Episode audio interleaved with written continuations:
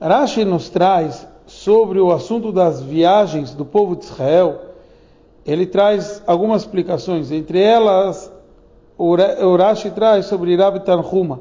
Ele traz que Rabi Tanhuma trouxe um machal, um exemplo, um exemplo de um pai que estava levando seu filho para que estava doente para curá-lo e na volta ele mencionou para o filho: Filho, nesse lugar a gente se sentou. Aqui você sentiu frio, aqui você teve dor de cabeça e etc. O Rebbe analisa onde a gente vê isso no, nas viagens do povo de Israel e ele menciona que na primeira viagem de Ramsés para Sukkot consta que nosso povo ficou, pernoitou na, em, em Sukkot. Então, já que nosso povo ele pernoitou naquele lugar. Então aqui a gente já vê essa primeira, essa primeira situação que nosso povo se sentou ali. Depois de Sukkot para Eitom, então está escrito que lá veio as nuvens de glória.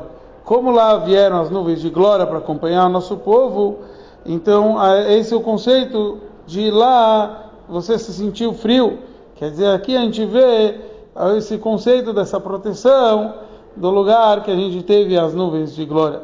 Depois, na terceira viagem, que está escrito que de Eitam a gente sentou al Piachirot.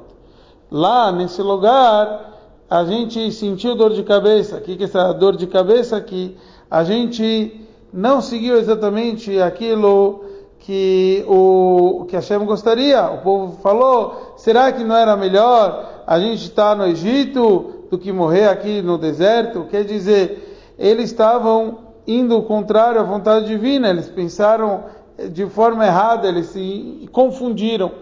É, ou seja, é como se fosse um conceito de dor de cabeça. Então, aqui a novidade é que de tudo aquilo que a gente errou, a gente pode fazer chuvá, a gente pode retornar.